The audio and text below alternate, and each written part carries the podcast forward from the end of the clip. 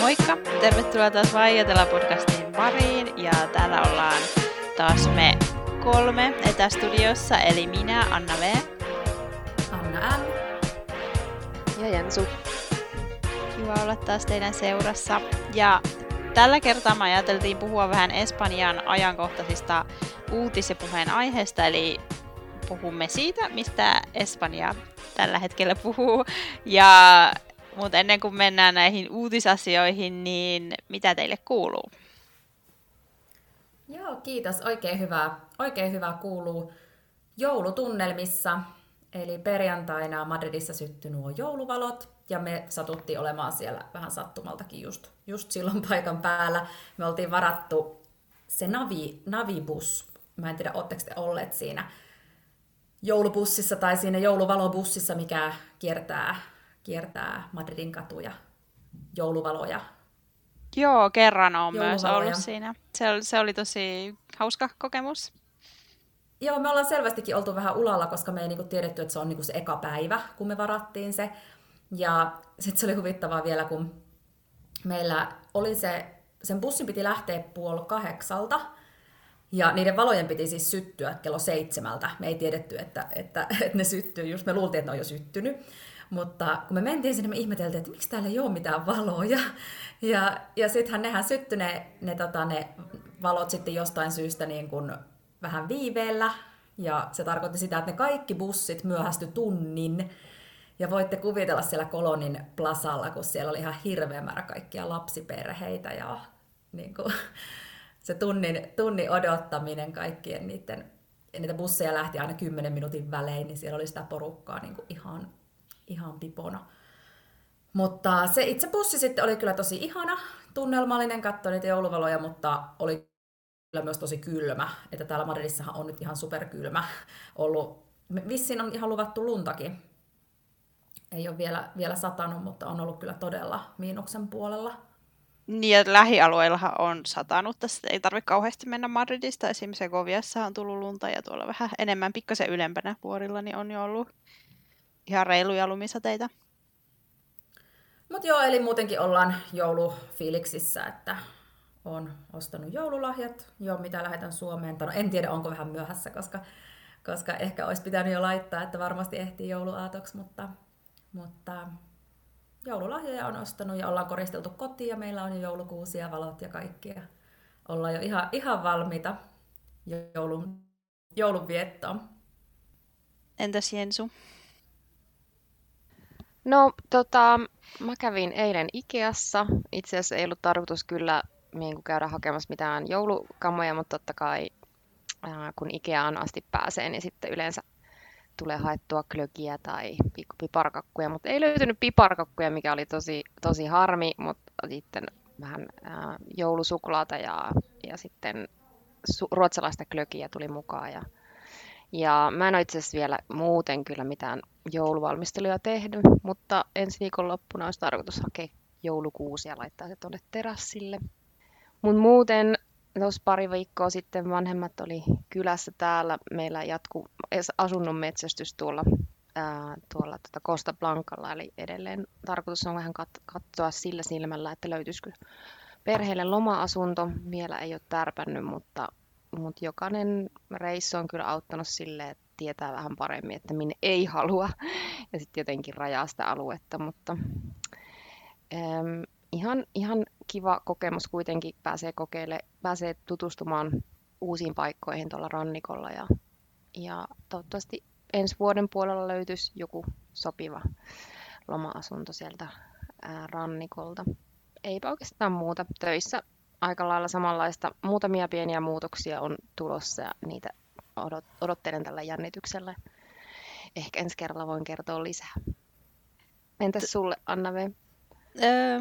No siis aika samanlaista myös on ollut sillai vähän jouluvalmisteluja. Tai no ei nyt varsinaisesti, mutta niin mulla on sillä, että mä oon tällä kertaa joulun täällä, mikä ei ole mulle ikinä se ideaali tilanne, että mieluiten aina menisin jouluksi Suomeen, mutta nyt ei oikein pysty, kun ei ole niin paljon vapaapäiviä, että kannattaisi lähteä matkustaan, niin nyt mulla on ollut sellaista vähän niin kuin, että yrittänyt tsempata, että saisi sitä kotia, minne me muutettiin siis jo ehkä noin 1,5 vuotta sitten, niin kuntoon, että olisi jotenkin kivempi viettää joulua täällä, että on ostettu vähän jotain uusia huonekaluja ja niin edelleen. Ja siis olin muuten myös eilen Ikeassa. Ehkä me ollaan oltu eri Ikeassa, kun Madridissahan on varmaan joku 5 Ikeaa tai jotain tässä. Mutta niin käytiin tuolla Alcorconin Ikeassa ja myös ostin glögiä ja ostin jotain. Ostettiin kyllä kaikkea ihan muuta, ei jouluun liittyvää, mutta mulla oli tarkoitus sieltä katsoa vähän kaikkea kivoja joulujuttuja, ehkä jotain koristeasioita ja muuta. Mutta siinä vaiheessa, kun me päästiin niin kuin lähelle niitä kassoja, missä suuri osa tällaista niin kuin joulutavarasta on, niin kaikki oli niin uupuneita, että ei sitten oikein jaksanut enää. Että sitten me päätin, että okei, ehkä minun pitää tehdä vielä semmoinen koristereissu uudemman kerran sinne ja ostaa ehkä sitten vähän lisää glögiä ja näin edelleen täydentää varastoja, koska eilen se joulukoristeasia jäi kyllä ihan pajaksi. Löysitkö piparkakkuja? En löytänyt. Et mulla samaa kuin sulla, että ostin glögiä ja sitten jotain vähän joulusta suklaata. Että, ostin piparkakkutalon. Siis koska meillä on ollut niin kuin ton mun puolison lastenkaan, niin semmoinen aina niin kuin jouluperinne, kun meillä on ollut aikaisemmin usein semmoinen koti, missä on ollut uuni, mikä on tosi tyypillistä Espanjassa, niin ei ole voinut leipoa pipareita tai muuta, mutta sitten me on ostanut sen sellaisen niin kuin Ikeasta sellaisen koottavan piparkakkutalon, että ei tarvitse tehdä kuin se liima ja laittaa se yhteen ja koristella, ja se itse asiassa mulle sopii varmaan paremmin kuin se, että alusta asti alkaisi tehdä sitä. Mä en usko, että mun taidot riittäisi siihen, mutta ostin kyllä sellaisen piparkakkutalon. Ja ostin myös muotteja, koska nyt meillä on uuni, että jos nyt vaikka tulisi tehtyä itsekin niitä. Mutta täällä kyllä huomaa Madridissa, että siis vaikka me kävin tosiaan jo ennen kuin täällä oli ne jouluvalot sytytetty, niin joku lauantai-ilta tuolla keskustassa, niin ihan järkyttävä määrä ihmisiä. Joo, siis se on aivan uskomatonta. Mä jotenkin olisin voinut kuvitella, että tämä korona olisi pikkusen sitä hillinnyt, koska mä en yleensä normaalina vuonna, niin mä en näihin aikoihin halua viikonloppuna edes mennä ilta-aikaan minnekään solin lähettyville, koska siellä on vaan niin paljon sitä porukkaa, että mua alkaa ahdistaa se. Ja nyt kun me mentiin sillä bussilla, niin mä näin, että siellä oli ihan samanlainen meno, siis ihmiset ihan samalla tavalla kun sillit purkissa, ja vissiin se Solin metro jouduttiin sulkemaankin jossain vaiheessa iltaa, koska sitä ihmistä oli vaan niin paljon. Joo, täällä kyllä tuntuu, että koronakauhusta ei ole tällä hetkellä niin kuin enää tietoakaan Madridissa, ja se on tavallaan aika ristiriitasta, eli siihen nähdään, että kuitenkin nyt koko muu Eurooppa ja maailma taas puhuu näistä uusista covid-uutisista, mutta täällä se ei vielä kyllä näy millään tavalla. Mutta jos siirrytään näihin niin kun uutisaiheisiin, vähän tähän meidän uutiskatsaukseen, niin onko teille jäänyt mieleen näistä viime aikojen uutisista, mitkä on puhututtanut Espanjassa, niin onko teillä mitään sellaista, mikä on jäänyt päällimmäisenä mieleen? No mulla on ehkä tällä hetkellä se Almudena Grandesin kuolema. Hän siis kuoli syöpään, espanjalainen kirjailija. Mä en tiedä, ootteko te lukeneet hänen teoksia? Mä en ikävä kyllä ole, mutta mä seurasin häntä El Paisin siinä viikkoliitteessä. Hänellä oli aina kolumni, niin niitä mä oon lukenut ahkerasti. Ja luin myös sen kolumni, missä hän kertoi siitä, että hän on sairastunut vakavasti ja sen jälkeen on ehkä enemmän sitten seurannut silloin, mutta siitä ei ole kyllä pitkä aika. Mä en tiedä, onko tämä kirjailija teille tuttu? Oletteko lukenut jotain hänen romaaneja? Mulle ei ole ainakaan. Joo, siis mä tunnen kyllä hänet kirjailijana, mutta en ole lukenut hänen teoksiaan. No, mulla kävi mielessä, että pitäisi meidän lukupiiri ottaa joku hänen teos luettavaksi. Ne kuulosti mielenkiintoisille. Onko ne niin kuin historiallisia teoksia? Tai siis... On ainakin jotkut joo. Käsittelee sisällissotaa. Ja...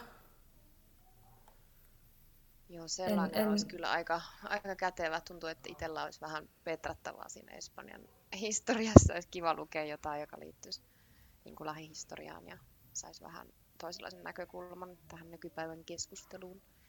Joo, ja siis pääministerin mukaan yksi Espanjan merkittävimpiä nykykirjailijoita, niin tuli vähän itsellekin sellainen olo, että vaikka hän on siis mulle tuttu, niin miten mahdollista, että ei ole lukenut sitten yhtään kirjaa tällaisena kirjallisuusihmisenä, niin tunsin piston sydämessäni.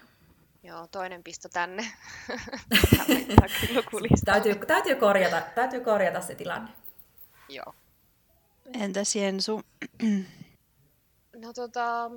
No vähän aikaa sitten oli tämä COP26, eli tämä Glasgow'n ilmastokokous. Sitä tuli seurattua myös niin kuin työn puolesta, että niin kuin miten nämä ilmaston lämpiämiseen liittyvät tavoitteet, niin mitä on ne toimenpiteet, mitä yhdessä ollaan sovittu ja tietenkin siltä kannalta, että koska itse on lentoalalla töissä, mutta täytyy sanoa, että oli se kyllä vähän pettymys se niin kun tämän kokouksen tavallaan nämä päätökset. Aina ne on sellaisia isoja suuria sanoja, mutta että sitä konkretiaa aina tarvittaisiin vähän enemmän. Että en tiedä sitten, mitä se tulee seuraavien vuosien aikana tarkoittaa. Että kuitenkin olisi ajatellut, että esimerkiksi Greta Thunberg ja nämä nuorista aktivistien, niin niiden vaikutus olisi ollut suurempi, mutta sitten on nämä isot maat, jotka aiheuttaa suurimmat osan päästöistä ja sitten niin kuin niiltä sitten puuttuu sitä selkärankaa, niin saa nähdä, mutta sitä tuli tosiaan seurattua viime aikoina ja on se silleen näkynyt, niin kuin, siis ei pelkästään Espanjassa, mutta myös koko maailmassa nämä kaikki tulvat ja tulipalot ja siis tuntuu, niin kuin, että tulivuoren purkaukset ja näin poispäin, että niin kuin nämä kaikki tosi ekstreemi ilmastoon liittyvät tapahtumat on koko ajan siis tapahtuu useammin ja esimerkiksi nyt varmaan muistatte tosi hyvin molemmat te viime vuoden tai tämän vuoden alusta tämä Filomena lumimyrsky täällä Madridissa ja näin, että kyllähän se niin kuin tuntuu silleen niin kuin tämmöisellä maalaisen logiikalla, että ilmastonmuutos on todellisuutta kaikkien meidän arjessa ja se tulee vaikuttaa varmaan vielä enemmänkin lähivuosina ja lähivuosikymmeninä. Mä tiedän, mikä teidän ajatus tästä on. Tässähän sanotaan, että uusi pikkufilomena olisi tulossa tässä niin kuin seuraavien kuukausien aikana. Vähän kuulostaa hurjalta, jos tämä uudestaan tapahtuisi, mitä tapahtuu. Joo, kyllä se hirvittää. Ja sitten ajatus siitä, että millainen maailma niin kuin meidän lapsilla on. Että onko tällaiset niin kuin katastrofit sitten, luonnonkatastrofit arkea ja myöskin jotenkin itsellä on sellainen tosi voimaton olo tämän koko katastrofin edessä, että vaikka sitä yrittää tehdä parhaansa, niin tuntuu, että se ei niin kuin riitä, että yksilö yrittää tehdä jotakin, muuttaa vaikka kulutustottumuksia tai muita. Mutta en kuitenkaan haluaisi niin kuin mitenkään myöskään liian pessimistisesti suhtautua siihen, että totta kai on tärkeää, että jokainen tekee osansa, mutta kyllä silti pitäisi tehdä tosi, tosi isoja päätöksiä, globaaleja päätöksiä. Joo, no minua on kiinnostanut puolestaan viime aikojen uutisista varsinkin tämä Espanjan suukapulalain uudistaminen. Eli Espanjassa on tällainen niin kuin NS niin kuin kansalaissuojelun laki, Ley de Protección Ciudadana, jota kutsutaan nimellä Ley de Mordaza, eli niin kuin suomennettuna se olisi suukapula-laki. Ja siis se on ollut semmoinen jo pitkään kansainväliselläkin tasolla tosi kritisoitu laki, koska se tavallaan... vaikuttaa tosi moniin asioihin, mutta esimerkiksi niin kuin mielen mielenilmauksien vapautta rajoittaa ja niin edelleen. Ja sitä on pidetty niin kuin joltain osin tavallaan ihmisoikeuksia ja sananvapautta rikkovana ja sitä on kritisoitu tosiaan tosi paljon ja nyt sitä ollaan uudistamassa ja nyt on ollut sit isoja mielenosoituksia sitä vastaan, että ainakin nämä niin kuin oikealla olevat puolueet, PP ja Vox ja sitten myös niin kuin tämä Ciudadanos, joka on vähän semmoinen NS-keskustapuolue, aina vähän loikkii laidalta toiselle tarpeen mukaan, niin on nyt sitten tänään ihan näissä viime päivinä nyt sitten osoittanut mieltä sitä vastaan ja siis tavallaan niin kuin minun henkilökohtaisena mielipiteenä on, että toivon, että se lakireformi menisi eteenpäin, mutta saa nähdä, mitä siinä tapahtuu. Täällä Espanjan politiikassa voi olla aina niin monenlaisia mutkia matkassa ennen kuin nämä uudet lait ja lakireformit pääsee aina voimaan asti, että pitää alkaa seurata tilannetta. Joo, tuosta mulla tulee mieleen silloin, siitä on melkein jo 10 vuotta, kun tapahtui tämä Kinse-Emme silloin loppukeväästä Madridissa, jolloin esimerkiksi Puerta de Solin auki oli täynnä telttarakennelmia, mutta ei pelkästään Puerta de Solin, vaan koko Espanjassa. Ja mä muistan, että mä en ollut silloin kauankaan asunut Espanjassa ja se tuntui ihan älyttömän niin kuin voimaannuttavalta, että apua, että niin kuin ihmiset on lähtenyt kaduille niin kuin penäämään oikeuksiaan ja sitten että se oli niin konkreettinen, että Espanjan pääkaupungissa vallataan niin kuin se aukio ja siis siellä oikeasti ihmiset asui ja eli ja teki politiikkaa ja yritti luoda sellaista uudenlaista poliittista kulttuuria, että ihmiset olisi mukana siinä enemmän ja nuoret oli mukana ja sen jälkeen sitten tuli niin kuin näitä uusia puolueita ja sitten tavallaan oli semmoinen toivo, että tavallaan saataisiin tähän 2 puolen järjestelmään muutosta ja että ihmiset tulisi enemmän mukaan ja luottaisi enemmän, että niin kuin poliittisessa demokratiassa on kuitenkin on mahdollisuutta olla mukana ja näin poispäin. Ja sitten tämä ley de mordaza tuli sitten tavallaan vähän sen jälkeen niin kuin hillitsemään ihmisiä. Et se oli jotenkin hirveän, mä muistan, että mä olin itse hirveän surullinen siitä, että se oli niin jotenkin, tuntui semmoiselta isolta muutokselta, että normaalit ihmiset pääsi tekemään sitä politiikkaa. Ja sitten tämä laki tuotiin siihen, ettei tällainen tapahtuisi uudelleen, koska onhan se tavallaan vallanpitäjille todella, kun tuntuu vaaralliselta, että ihmiset lähtee kadulle ja valtaamaan aukioita ja näin poispäin. Niin siis käytännössä nykyään kaikkiin mielenilmauksiin pitää olla lupa pyydettynä, että jos sulla ei ole niinku virallisesti annettu lupaa, niin sit se on niinku laiton mielenosoitus, mikä tarkoittaa, että siltä voidaan sitten pidättää tai saada niinku aikamoiset sakot, että niin kuin sitä pidetään niin kuin täällä hyvin sellaisena sananvapautta rajoittavana tekijänä.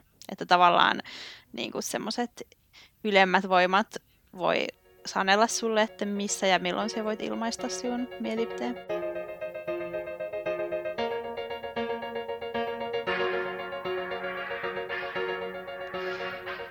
Jep. Sitten sellaiseen, mikä on puhuttanut todella aiheeseen, joka on puhuttanut todella pitkään Espanjassa, eli sähkön hinta. Eli se on ollut nyt niin kuin tosi pitkään niin kuin ihan ennätyslukemissa ja nyt tietenkin kun täällä Madridissa esimerkiksi ja monilla Espanjan alueilla on ollut tosi kylmää, täällä on mennyt ihan jopa ilmeisesti pari astetta pakkasen puolelle Madridissakin tässä kylmimpinä öinä ja nyt tietenkin, kun ihmisten on pakko käyttää lämmitystä ja niin edelleen, niin yllätys, yllätys, sähköhinta pomppasikin sitten jotenkin ihan ennätyslukemiin tässä marraskuun lopussa. Eli se on ollut korkealla ja pitkään ja nyt ennätyskorkealla. Ja sitten tosiaan usein ne halvimmat tunnit on sijoittunut jonnekin yöhön tai jopa aamuyölle tai ne, ja me on ainakin kuullut monista, jotka sitten pesee pyykkiä joskus puolilta öin sen takia, että ne yrittää säästää sähkössä. Onko teillä jotenkin vaikuttanut sähkölaskuun tai sähkön käyttöön tämä sähkön korkea hinta? Joo, no me ei olla vielä huomattu sähkölaskussa mitään eroa ja toivotaan, että no vähän pelottaakin mikä se seuraava sähkölasku on, mutta kyllä me ollaan jo tosi totuttu just niin kuin jättämään pyykinpesu viikonlopulle. Tosin se ei aina tuollaisen pienen 3-vuotiaan kanssa ole mahdollista, eli sitten pestään yöllä tai aamuyöllä pyykkiä, mutta periaatteessa sekin on ihan vaan niin kuin tottumuskysymys. Että mä olin alussa jotenkin aivan silleen, että ei, että mun täytyy voida pestä pyykkiä silloin kun haluan, mutta niin se vaan on, että kun vähän niitä omia rutiineja muuttaa, niin on helppo säästää. Joo, mullakin kyllä tulee pestyä pyykkiä oikeasti lähinnä viikonloppuisin. Ja sitten jos niinku, mulla on astianpesukone, niin mä joskus laitan sen valmiiksi ja sitten jos mä herään keskellä yötä, niin mä laitan sen silloin yöllä päälle. Että joo, on kyllä mullakin tullut sellainen tapa, että sitä niin kuin sääntelee omaa niin kuin sähkönkulutusta. No siis meillä ei jotenkin ei ole kovinkaan paljon vaikuttanut kyllä sähkön käyttöön, että me ollaan muutenkin sillä vähän, niin kuin, että siinä välissä kun ehditään pestä pyykkiä niin, tai muuten laittaa ruokaa, että tosi vaikea on jotenkin niin kuin sillä miettiä, että nyt teen sen tähän aikaan, koska silloin sähkö on halpaa, että muutenkin kun on jotenkin kiireinen arki, niin sen tekee niin kuin noi hommat siinä välissä, kun siihen on aikaa, mutta aika usein se on kyllä sitten viikonloppuisin, että harvemmin nyt iltaisin tulee muutenkaan pyykettyä.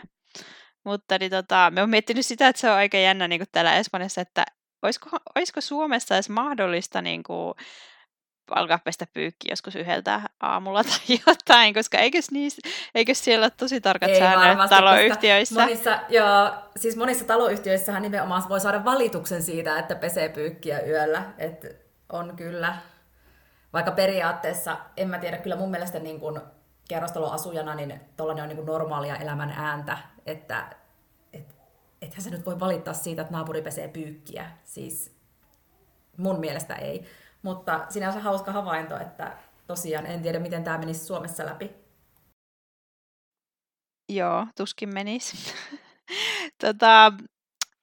Jep. Sitten puhutaan vähän puhuttiin jo tuossa aiemmin siitä COVID-asiasta. eli siis tosiaan nyt on siis puhuttu tästä uudesta virusmuunnoksesta, joka on tulossa vaarana, että se leviää Etelä-Afrikasta Eurooppaankin. Belgiassa oli ilmeisesti ainakin todettu joku tapaus ja muutenkin siis esimerkiksi Suomessa on nyt aika huono koronatilanne ja Euroopassa esimerkiksi Itävallassa on ollut jo taas uusia lockdowneja ja näin edelleen. Eli siis niin kuin jotenkin tuntuu, että ylipäänsä tilanne on taas uudelleen vähän tämmöinen uhkaava. Mutta siis miten Espanjassa? Siis täällä ei ole tullut mitään. Täällä tautitilanne on ihan kohtuullisen kontrollissa. Toki ei se covid ei ole kadonnut täältäkään, mutta niin kuin tartunnat on pysynyt hyvin kontrollissa ja täällä ei ole tullut toistaiseksi ainakaan mitään uusia rajoituksia. Miten teidän mielestäni, onko ihmiset, niin kuin, ollaanko nyt jälleen taas varovaisia vai minkälainen tunnelma teidän mielestä tämän covidin suhteen on tällä hetkellä?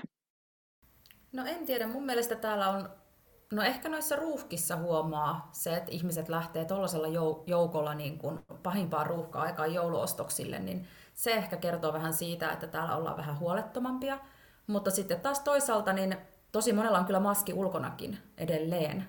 Että tuntuu, että kyllä silti siihen, niin kuin, siihen suhtaudutaan kuitenkin vielä vakavasti siihen uhkaan. Ja esimerkiksi vielä vaikka mun tyttären koulussa, niin siellä on vielä paljon sellaisia, mitä niin kuin ne ei järjestä ollenkaan. Niille esimerkiksi juhlia, esimerkiksi synttärijuhlia ei niin kuin samalla tavalla järjestetä kuin aikaisemmin. Ja joitakin harrastusmahdollisuuksia ei ole ja muuta, että en mä tiedä, mä luulen, että nyt jos täälläkin tilanne niin kun yllättäen muuttuu taas pahemmaksi, niin musta tuntuu, että täällä ehkä siihen suhtaudutaan jotenkin vähän maltillisemmin. Että tuntuu, että me ollaan eletty jotenkin koko ajan vähän sen uhan alla täällä, tai en mä tiedä, mitä mieltä te olette. Joo, kyllä musta tuntuu, että ihmiset on aika niin kuin sääntöllisesti pitää sitä maskia edelleen päällä ja siis myös ulkona ja siis varsinkin just lähtee tuonne keskustaan, niin sielläkin siis, jos on ihmismassan keskellä, niin suuri osa kyllä pitää sitä maskia edelleen päällä. Et se on varmaan ehkä niin kuin suurin ero, jos menee, nyt kun kävin tuolla rannikolla silloin pari kuukautta sitten, niin huomasin, että siellä niin kuin ei ehkä niin samalla tavalla seurata niitä suosituksia kuin Madridissa. Et musta tuntuu, että täällä oli se tilanne niin kriittinen, että se on jotenkin jäänyt tuonne niin kuin takaraivoon kaikille ihmisille. Ja mä huomaan ehkä silleen, että no esimerkiksi työpaikalla ja sitten jos käy kavereiden luona kylässä, niin sitten tavallaan siinä on semmoinen lyhyt keskustelu käydään, että hei, pidetäänkö maskia päällä, niin kuin millainen fiilis, koska ihmisillä on kuitenkin aika semmoinen yksilöllinen fiilis tämän asian suhteen, että millaisia turvakeinoja kannattaa käyttää, että niin kuin toiset on herkempiä asian suhteen ja toiset sitten ottaa ehkä vähän rennommin, mutta siis myös sekin, että täällä on noin 90% espanjalaisista on rokotettu kahdella rokotteella, niin on se niin kuin ihan jopa maailmanlaajuisesti huippuluokkaa, että nyt niin kuin puhutaan siitä just, että onko järkeä esimerkiksi 3. shottia ottaa vai ei. Just eilen seurasin tällaisen niin kuin lääkäreiden keskustelua tämmöisessä paikallisessa keskusteluohjelmassa ja toiset oli siitä sen puolesta ja toiset sen vastaan. Että niin kuin en mä oikein osaa sanoa, että mitä mä oon siitäkään mieltä. Mutta en mä tiedä, itsellä mua vähän jännittää, että kun lähtee nyt jouluviettoon tuonne Suomeen ja sitten mulla olisi muutama matka tuossa ensi vuoden puolella, että miten sitten käy, että niin kuin johtaako tämä siihen sitten, että taas niin kuin suljetaan noita maiden rajoja vai riittääkö sitten siihen rokotustodistus vai ei, koska minusta se on tosi kätevä, että kun se on siinä puhelimessa ja sillä niin kuin aika lailla hyvin pystyy matkustamaan tällä hetkellä ainakin Euroopassa. Niin, siis kauhean vaikea ennakoida nyt, että mitä, että kun ei siis toivota, että toi Etelä-Afrikan virus variaatio, niin ei nyt sitten kuitenkaan niin kuin pistää ihan puihin lentoliikennettä. En usko, siis tosi vaikea uskoa, että mitään nyt, että nyt kaikki on jotenkin niin kartalla jo tästä tilanteesta ja jotenkin kaikki on niin hyvin pystyttiin miettimään ja suunnittelemaan ja rokotukset on kuitenkin kaikilla matkustavilla on joko rokotteet tai sitten tuoreet koronatestit, että jotenkin minun on vaikea että kuvitella, että mikä enää nyt jouluaikaa esim. Pysäyttäisi lentoliikennettä tai näin, mutta siis saa nähdä, mitä tämä tilanne tuo tullessaan, että toivotaan, että nyt mitään uutta sellaista kunnon aaltoa ei enää tulisikaan, että kyllä minun mielestä täällä on kuitenkin asenne ihmisellä ollut, että on niinku siis semmoinen niin kuin siis häipyvä ongelma, että jotenkin harva uskoo, että tästä enää mitään suurta vaaraa tulisi, mutta kukapa näitä asioita pystyy ennustamaan ja jotenkin on ollut ihan kiva, että on nyt pystynyt siis pitkästä aikaa suunnittelemaan just jotain pieniä jouluillallisia ja siis tällaisia pikkujouluillallisia ja niin edelleen ja meilläkin on itse asiassa tänä viikonloppuna meidän Madridin Minnojen lukupiirin pienet pikkujoulut ja sitten myös Madridin suomalaisten Facebook-ryhmän keskuudessa niin ollaan tosi vähän pystytty viime vuosina kokoontumaan, mutta nyt järjestetään sellaiset pienet jouluillalliset ja muuta, että jotenkin tuntuu tosi kivalta, että varsinkin mulle nyt kun on täällä joulun, niin että jotain tällaisia vähän niin kuin Suomi-juttuja täälläkin pystyy järjestämään joulualla, että jotenkin en tiedä. Mulla on semmoinen, mä oon miettinyt tosi paljon sitä, että miksi esimerkiksi Suomessa on niin paljon tapauksia nyt suhteellisesti enemmän kuin Espanjassa esimerkiksi. Ja mä oon miettinyt, että onko se kuitenkin sen tavallaan ansiota, että täällä se ollaan pystytty pitämään ainakin toistaiseksi nyt hyvin kontrollissa, että täällä tosiaan ne varotoimenpiteet on koko ajan ollut tietyllä tapaa tiukemmat, että tosiaan kaikissa sisätiloissahan on ollut pakko ja kaikissa liikennevälineissä on koko ajan ollut pakko pitää sitä maskia kasvoilla ja sitten esimerkiksi meilläkin niin kuin töissä, niin siis meillä ollaan maskit päällä koko ajan. Siis ainut hetki, että syödessä saa ottaa se hetkeksi pois, mutta niin kuin yleisesti ottaen, niin siis täällä on kuitenkin, niin kuin ne on niin tosiaan, niin kuin sanoittekin, niin selkärangassa jo ihmisillä ne varotoimenpiteet, että ei ole tavallaan ihan rentouduttu täysin missään vaiheessa. En tiedä. Se on minun ehkä niin kuin, teoria siitä, että miksi se on täällä niin kuin, tällä hetkellä suht hyvin vielä kontrollissa. Mä oon ihan samaa mieltä tuosta kyllä. Ja sit jotenkin musta tuntuu, että itselläkin on turvallisempi olo, kun tuntuu, että täällä se otetaan vakavasti. Ja kaikki on plussaa. Nyt jos tavallaan niin kun aletaan mennä kohti sitä normaalia, niin ihanaa. Mutta jos otetaan takapakkia, niin mulla on nyt jotenkin semmoinen tosi luottavainen mieli, että täällä ainakin tiedetään, että miten sitten niin kun, mitä tehdä sille ongelmalle.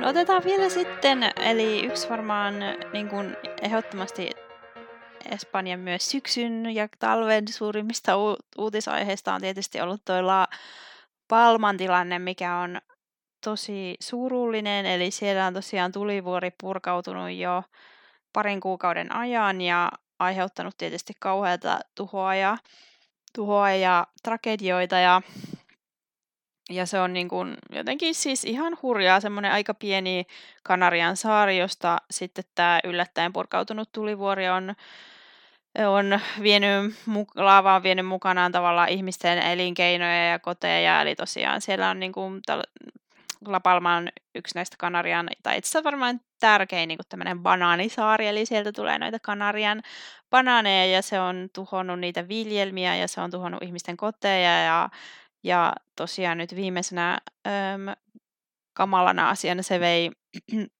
mukanaan hautausmaan, mikä on ollut totta kai ihmisille järkytys, että siellä on tavallaan ihmisten monien sukujen viimeinen lepopaikka niin tuhoutunut nyt täysin sen laavan mukana ja siis tavallaan se on niin kuin ollut jännä uutisaihe, kun se on tavallaan niin siis lähellä, mutta etäällä tavallaan, että se on tämmöinen niin kuin Espanjassa tapahtuva tragedia, mutta kuitenkin niin erillään meistä, että siihen on ollut tavallaan vaikea niin kuin saada otetta ja sitten nyt olikin tavallaan on ollut aika erikoista, että sinne on tullut, tai no välillä tietysti siellä on jouduttu sulkemaan lentokenttiä, välillä lentoliikenne on ollut poikki, sitten sitä on tilanne mukaan aina avattu ja nyt esimerkiksi marraskuussa, kun oli marraskuun alussa semmoinen puente, eli pitkä viikonloppu, niin monet, siis siellä oli La Palma hotellit oli melkein täynnä, kun monet niin kuin matkusti turistina katsomaan sitä tulivuoren purkautumista, mikä on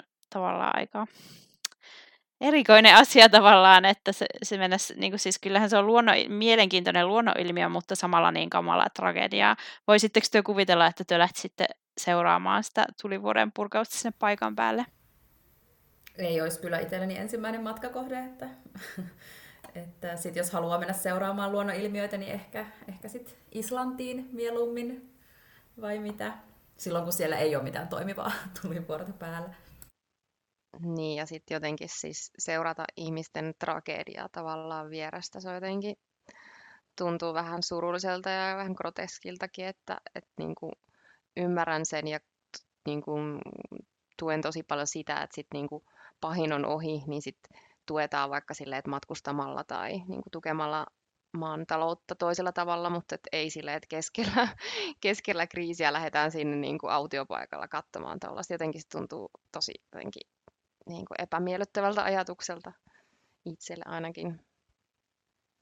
Ja se tilanne on siellä niin kuin monin tavoin aika kamala, että siellä on paljon kaikkea myrkyllisiä höyryjä ilmassa ja niin edelleen, että tavallaan se on tosi ahdistavaa se tilanne varmasti ihmisille, jolla on niinku pysyvä koti siellä, että ei niinku tiedä mitä tapahtuu ja mihin suuntaan se kehittyy se tulivuoren purkaus ja tuntuu ihan toivottomalta jotenkin ja sitten tosiaan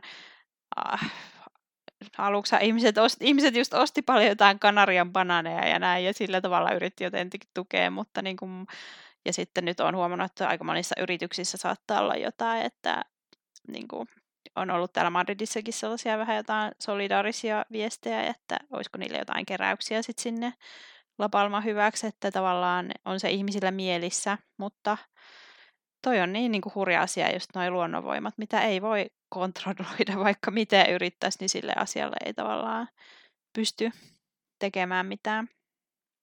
Tosi surullista. Niin, että täytyy ehkä mainita tuohon vielä lisäksi, että niin kuin näiden luonnonmullistuksen lisäksi, niin tosiaan tämä koronakriisi on jättänyt kyllä pysyvän jäljen myös niin kuin ihmisten elämään, että mä itse heräsin siihen, kun vähän aikaa sitten sain selville, että joka viides tämän Suurmanredin alueella asuvista ihmisistä elää köyhyysrajalla, mikä on ihan älytön määrä, kun ajattelee, kuinka monta miljoonaa täällä asuu. Ja tässä on nyt niin kuin ollut tällaista niin kuin ruokapankin keräystä ja monenlaista niin kuin solidaarista kampanjaa nyt, että välillä se tuntuu nyt, kun on ollut tämä Black Friday ja on nämä jouluvalot ja näin, jotenkin tuntuu vähän silleen myös ristiriitaiselta se, että monet ihmiset edelleen kärsii aika paljon myös tuosta niin kuin koronakriisistä ja sen vaikutuksista, mutta sitten samaan aikaan tällaista niin kuin konsumistijuhlaa niin kuin tavallaan promovoidaan ja sitten on nämä miljoonia maksavat jouluvalot, että itselläkin on vähän sellainen ristiriitainen ajatus niistä, että kuitenkin monet elää hyvin vähällä myös tässä, vaikka ollaan suurkaupungissa, niin se on ehkä ihan hyvä niin kuin joulunkin alla pitää mielessä.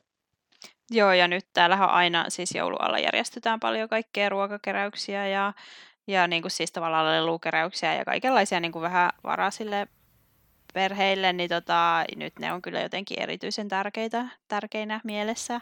Piensusien vissiin osallistuit yhteen tällaiseen keräykseen, siis keräjänä, eikö niin? Joo, tuossa reilu viikko sitten olin keräämässä yhdessä parissa supermarketissa keräyksiä. Ja siis on itse asiassa monet suomalaiset muistaa tämän keräyksen, kun se on jokavuotinen tapaus, niin kuin sanoit, niin aikanaan on sinne voinut tuoda just jotain vaikka maitoa tai riisiä tai papuja tai vastaavaa, niin sitten nyt näistä tänä vuonna ja viime vuonnakaan ei ole pystynyt näistä hygieniasyistä, niin sit ihmiset on vähän niin kuin, niillä on vähän vaikeampi jotenkin suhtautua siihen, että nyt pitäisi antaa rahalahjoituksia, että jotenkin on vähän sellainen niin kuin epäluuloinen ajatus, että mihin ne rahat oikeasti menee.